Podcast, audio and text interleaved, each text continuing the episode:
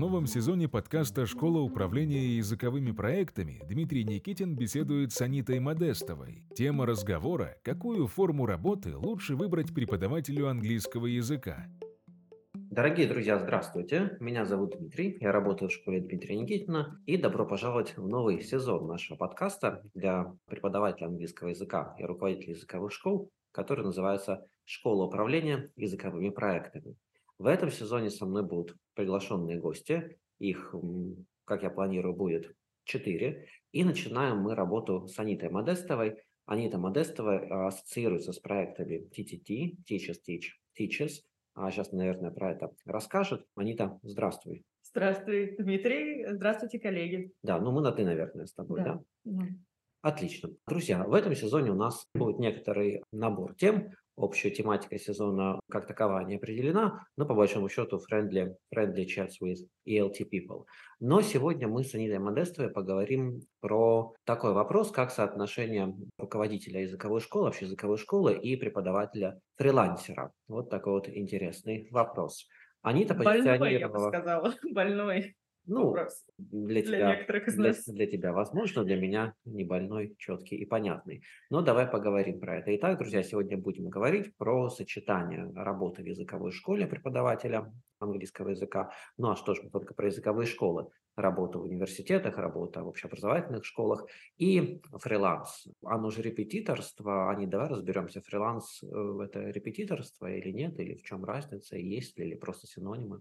Хороший вопрос. Я думаю, что это, то есть в моей картине мира это одно и то же. То есть здесь вопрос, наверное, такого нейминга, брендинга, кто как себя позиционирует. Возможно, репетитор больше ассоциируется с тем, кто преподает ну, детям, например, да, то есть репетитор по математике, обычно для, там, для, допустим, для школьников. Я себя обычно называла фрилансер, преподаватель-фрилансер, но здесь тоже как бы, то есть здесь дальше, что фрилансер может быть дизайнер, может быть кто угодно, а может быть преподаватель. Да, то есть как тип занятости фриланс. А вот как называется наша работа, это хороший, э, ну, такой нерешенный для меня вопрос. Допустим, сейчас я запускала свой курс по преподаванию взрослых, и тоже думаю, я, как назвать его? Я преподаю взрослым, я учу взрослых, я преподаватель, я репетитор, я фрилансер. Ну, вот кто этот я, да, кому я, условно говоря, э, продаю свой курс. Я еще для себя на этот вопрос не ответила. Кто-то называет себя из коллег языковыми коучами, то есть есть разные варианты. Кто-то, есть еще слово тичепренер, я ответила на твой вопрос. Э, нет, Нет. А, в общем много терминов, в общем да. много терминов, да. А термин фрилансер, мы вспомним с вами, изначально это название рыцаря, который не принадлежал ни к одной армии, не служил ни одному да. господину, а не был ничьим вассалом, а просто его можно было купить на определенное время, чтобы он за тебя воевал, потом заплатить ему деньги и продлить контракт или не продлить контракт. Вот это вот фрилансер изначально. Фрилансер, они, ну вот здесь я с тобой соглашусь, это скорее что-то свойственное нашей сфере именно обучения английскому языку, потому что если в педагогическом каком-то форуме ты напишешь фрилансер, там тебя могут не понять преподаватели mm-hmm. той же математики, там, скорее всего, будет репетитор. Из моей диссертации, которую я писал по специальности 10.02.19 теория языка, на секундочку, как раз по заимствованиям а, я могу сделать вывод, что некоторые понятия являются устаревшими, Например, как слово «контора» было устаревшим, потому что несло на себе определенные ассоциации, и его заменили на слово «офис». Точно так же слово «репетитор», оно почему-то преподавателям английского языка именно подсказалось устаревшим, и они заменили его на фрилансера. Я, наверное, еще выскажу свою точку зрения про ну, вот, э, Закидайте mm-hmm. меня помидорами, если вы не согласны. Но мне кажется, что клиент чувствует себя безопасно и хорошо, если что-то меняется, но вот прям вот не очень сильно меняется. То есть э, что-то у нас поменялось, мы новый iPhone купили, он немножко новый, но не до такой степени новый, что прям совсем мы его не узнаем. Вот мне кажется, что если мы идем от репетитора к термину фрилансер, фрилансер еще относительно нормальный термин, потому что он возникает в нашей индустрии, а вот термины, которые мы придумываем себе, фея английского языка, ну, простите, даже лингва-коуч, для меня очень как-то они такие непонятные и отталкивающие, если честно, как ты думаешь? Слушай, я думаю, здесь два термина, которые мы будем использовать. То есть, допустим, как я называю себя, допустим, в сообществе коллег, и как я называю себя, когда я ну, как продаю свои услуги клиенту. То есть, когда буду работать с клиентом, я называю там то, то слово, с которого он, скорее всего, будет меня искать. То есть, допустим, если я работаю с детьми, я буду писать репетитор, да, потому что я знаю, что, допустим, родители будут искать репетитора. Когда я позиционирую, допустим, я общаюсь с коллегами, ну, вообще я обычно, то есть я с детьми не работаю, но в целом, допустим, я обычно говорю, я преподаватель английского, я работаю на себя. То есть это длинное название, я не, не описываю себя каким-то одним словом. Да, там, не знаю, раньше там, я, я работаю, допустим, если даже с клиентами начинаем работать, я работаю как ИП или я работаю как самозанятый. То есть мы не, мне кажется, что нам не обязательно прям срочно искать этот термин и решать, как он называется, потому что, в принципе, это не так важно, он не так часто используется в живой речи. То есть он используется в маркетинге, где мы задачу решаем, и он используется, ну, в принципе, все. Я преподаю английский, мне не нужно ну, слово для этого. Ну, преподаватель фрилансер по английскому языку крайне нечастотный не, запрос, мне кажется. Преподаватель английского, все. Я преподаватель английского, все. А, ты преподаватель английского, который работает на фрилансе. Ну, вот договорились. Да. Окей. Я, ну, я нет, ну Окей. ну да. Ну, да. Раз такая. Да. Ну, мы к тебе сейчас подойдем, к твоему очень хитрому обманному позиционированию. Мы про это еще поговорим а чуть ты позже. ничего не знаешь про мое современное позиционирование. Мы с тобой я... давно не общались. Посмотрим, посмотрим. посмотрим. Давай тоже слушателя путать не будем. Договорились мы с вами о том, что есть репетитор, есть фрилансер, и все это преподаватель английского языка, оказывается. Окей, окей. Трижды на просторах интернета в уважаемых мной профессиональных сообществах, ибо я в другие не хожу, в интернете, в группах эта сеть была ВКонтакте, я видел комментарий, все нормальные преподаватели уже давно ушли из языковых школ, Зачем работать на кого-то, если можно работать на себя? До какой степени от 1 до 10 ты согласна с этой фразой? Где 10 минимальная, максимальная оценка, 1 минимальная. Один или даже ноль, я не согласна. Ну и прокомментируй, пожалуйста. Тебе развернутый ответ? Или... Ну, мы не спешим. Мы не спешим. Я сейчас как раз вот э, часто пишу на эту тему, потому что она откликается к нам среди коллег. Есть финансовая сторона вопроса и есть такая, ну, скорее, психологическая сторона вопроса. Начну с финансовой. Очень часто мы не умеем считать э, свои деньги, я себя тоже включаю. То есть как преподаватель кажется, что если я, допустим, работаю в школе, и в школе мне платят 350 рублей, допустим, за урок, а я работаю на себя, беру 1000 рублей за урок, то создается ощущение, что в школе мне не доплачивают, а я себе плачу хорошо. Если правильно это посчитать, мы сейчас не будем заниматься, ну, это, для этого нужен визуал, у меня про это есть посты, тексты, Получится, что если я там глобально, если ты репетитор, работаешь на себя, берешь 1000 рублей за урок, ты платишь себе меньше, чем 350 рублей за рабочий час.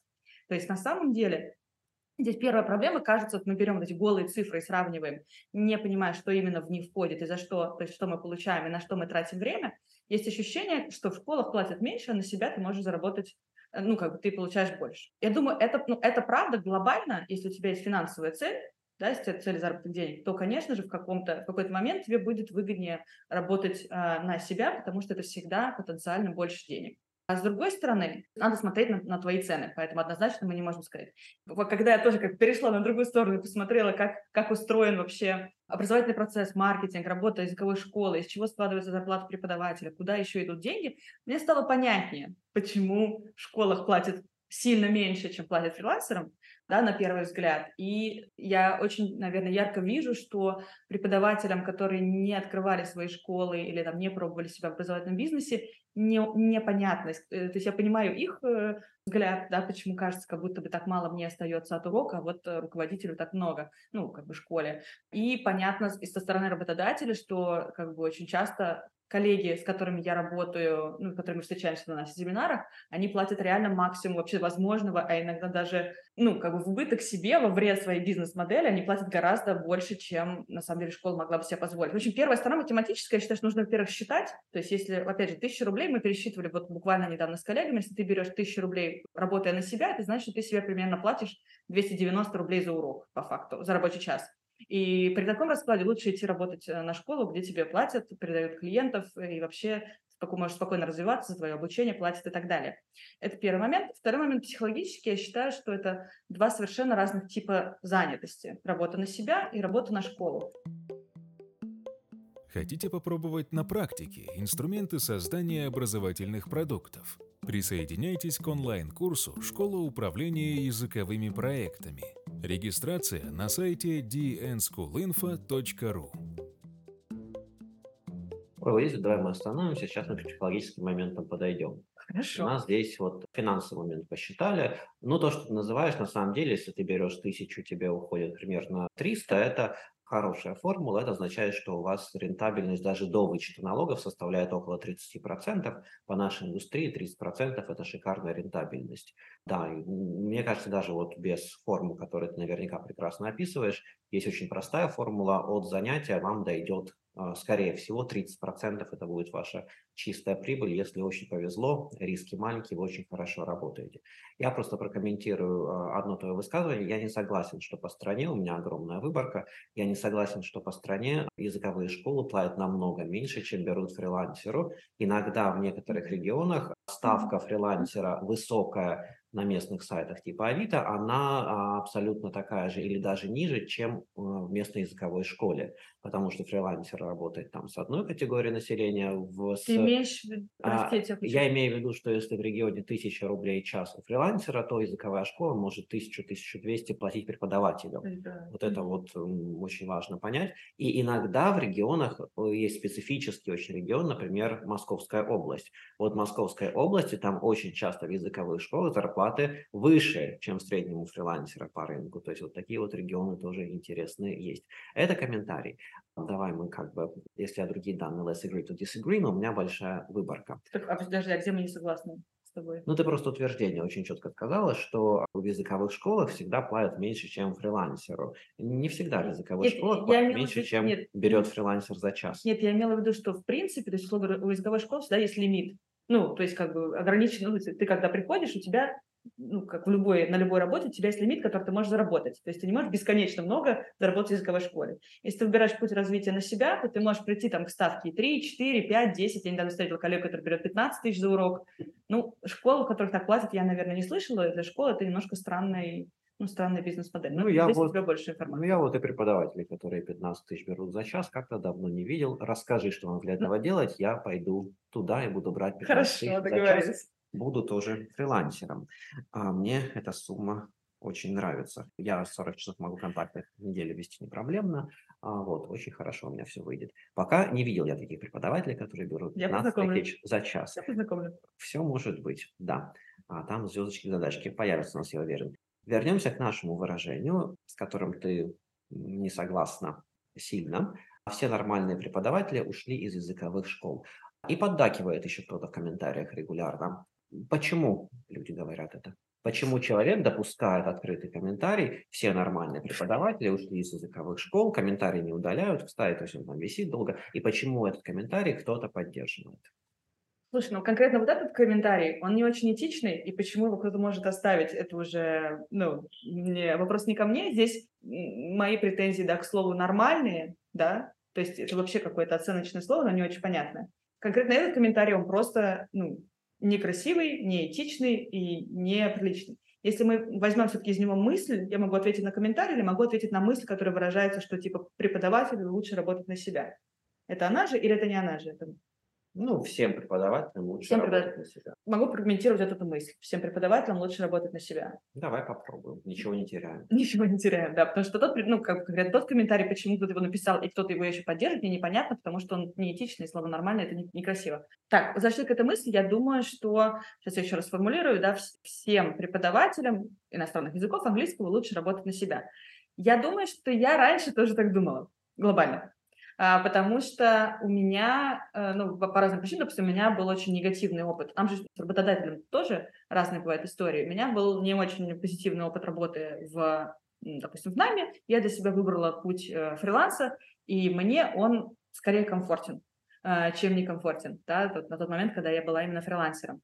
И я думаю, что когда ты там, в какой-то момент, когда человек, допустим, переходит в какое-то новое место, допустим, я, я увлекаюсь, и мне кажется, вот, все, фриланс, это классно, всем вообще, всем для них здорово, для всех здорово. И я, допустим, тоже могу эту мысль транслировать каком-то виде, да, и такие же как бы early adopters, как я, они будут тоже в этой мысли вдохновлены, да, при этом в какой-то момент я, вот, когда стала больше работать с преподавателями, с тем, кто работает в найме, с тем, кто совмещает, я просто понимаю, что э, чисто там, как, ну, психологически можем вернуться, да, к этой мысли, психологически, что фриланс вообще подходит не всем. Вообще фриланс – это другой, другой склад характера у тебя должен быть, чтобы быть э, фрилансером.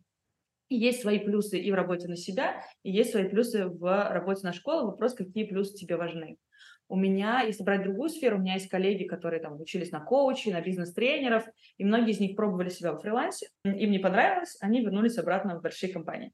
В нашей сфере есть э, другая проблема, которую я вижу, э, что хорошую школу, допустим, хороший найм, да, его тоже нужно найти я часто встречаю коллег, допустим, я тоже, я никогда, я когда, ой, меня куда-то взяли, такая ставка, я пошла, я думаю, что я в найме, ой-ой-ой, а оказывается, что там за меня налоги не платили и так далее. То есть есть, мне кажется, в нашей сфере есть иллюзия найма. Очень многие работают на самом деле не на школу и не в школе, да, то есть если нет трудового договора, глобально они работают не глобально, ты все равно фрилансер, у которого есть контракт со школой, у меня сейчас такое представление, да, если у тебя нет там, от отпуска, каких-то вот э, там, ну, и там других э, бонусов, которые заключает трудовой договор. Это некоторая степень свободы, да, потому что ты имеешь право там работать где-то еще и распоряжаться своим временем. Зато, с другой стороны, там, трудовой договор – это вот как раз гарантии, спокойствие, отпуск, не знаю, там, пенсии и другие вещи, которые тоже могут быть важны. Соответственно, ну, вообще слово «все», но ну, это в любой формулировке, оно никогда ничего ни о чем не говорит, потому что все люди разные, и каждому, в зависимости от своих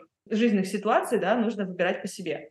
А, если, допустим, преподаватель только начинает работать, мне кажется, ну, преподавателем, мне кажется, идеально было бы пойти работать э, в найм. То есть, допустим, если кто-то только пришел в профессию преподавателя, я бы прям рекомендовала найти хорошую школу, где есть методист, есть хорошее методическое развитие, где есть обучение, и, соответственно, идти работать э, туда. Это гораздо лучше, чем, допустим, быть самому, что-то искать, там, пытаться смотреть, не видеть какого-то образца, не знаю, как нужно работать, а сразу прям пойти и учиться в хорошем месте. Вот так. Я растеклась, наверное, мыслью. Ты хочешь ее собрать? Нет, почему? Не моя работа собирать твою мысль. Ну, моя мой подкаст, твоя работа. А, моя работа организовать пространство, пока я выполняю. Ты меня тут поучи еще подкасты вести. А давай мы, давай мы про твою мысль сейчас э, поговорим. Вот про последнюю. Мне кажется, они довольно-таки эгоистичной и девальвирующей а, наших коллег, некоторых опытных. Завершающая твоя мысль, что преподавателю, который начинающий, только начинает работать, хорошо бы пойти поработать в языковую школу. Но у меня здесь две мысли. Во-первых, есть некоторое количество преподавателей, которые, много преподавателей, у которых осознанный выбор начать работать в образовательном учреждении и не уходить потом оттуда никуда. Если мы вспомним, может быть, Хорошо. общеобразовательные учреждения, которые есть, вузы, которые есть, ну, даже языковые школы. Во многих языковых школах есть сотрудники, ну, вот, например, школа Типтоп в Севастополе. Там есть сотрудник, который а, вот 30 лет в школе, они 30 лет работают, и mm-hmm. хорошо работают. И вот сейчас мы с тобой в школе Британия в городе Пермь подкаст записываем. Тут есть сотрудники, которые вот больше 10 лет э, прямо с основания школы в этой школе работают. То есть мне кажется, что путь такой сотрудника языковой школы – это путь, который, ну, на самом деле, не только для начинающих, там, посмотреть, поучиться. Больше практических инструментов управления языковой школой вы можете найти в книгах Дмитрия Никитина. Книги можно заказать на сайте dnschoolinfo.ru. Хорошего дня и до новых встреч!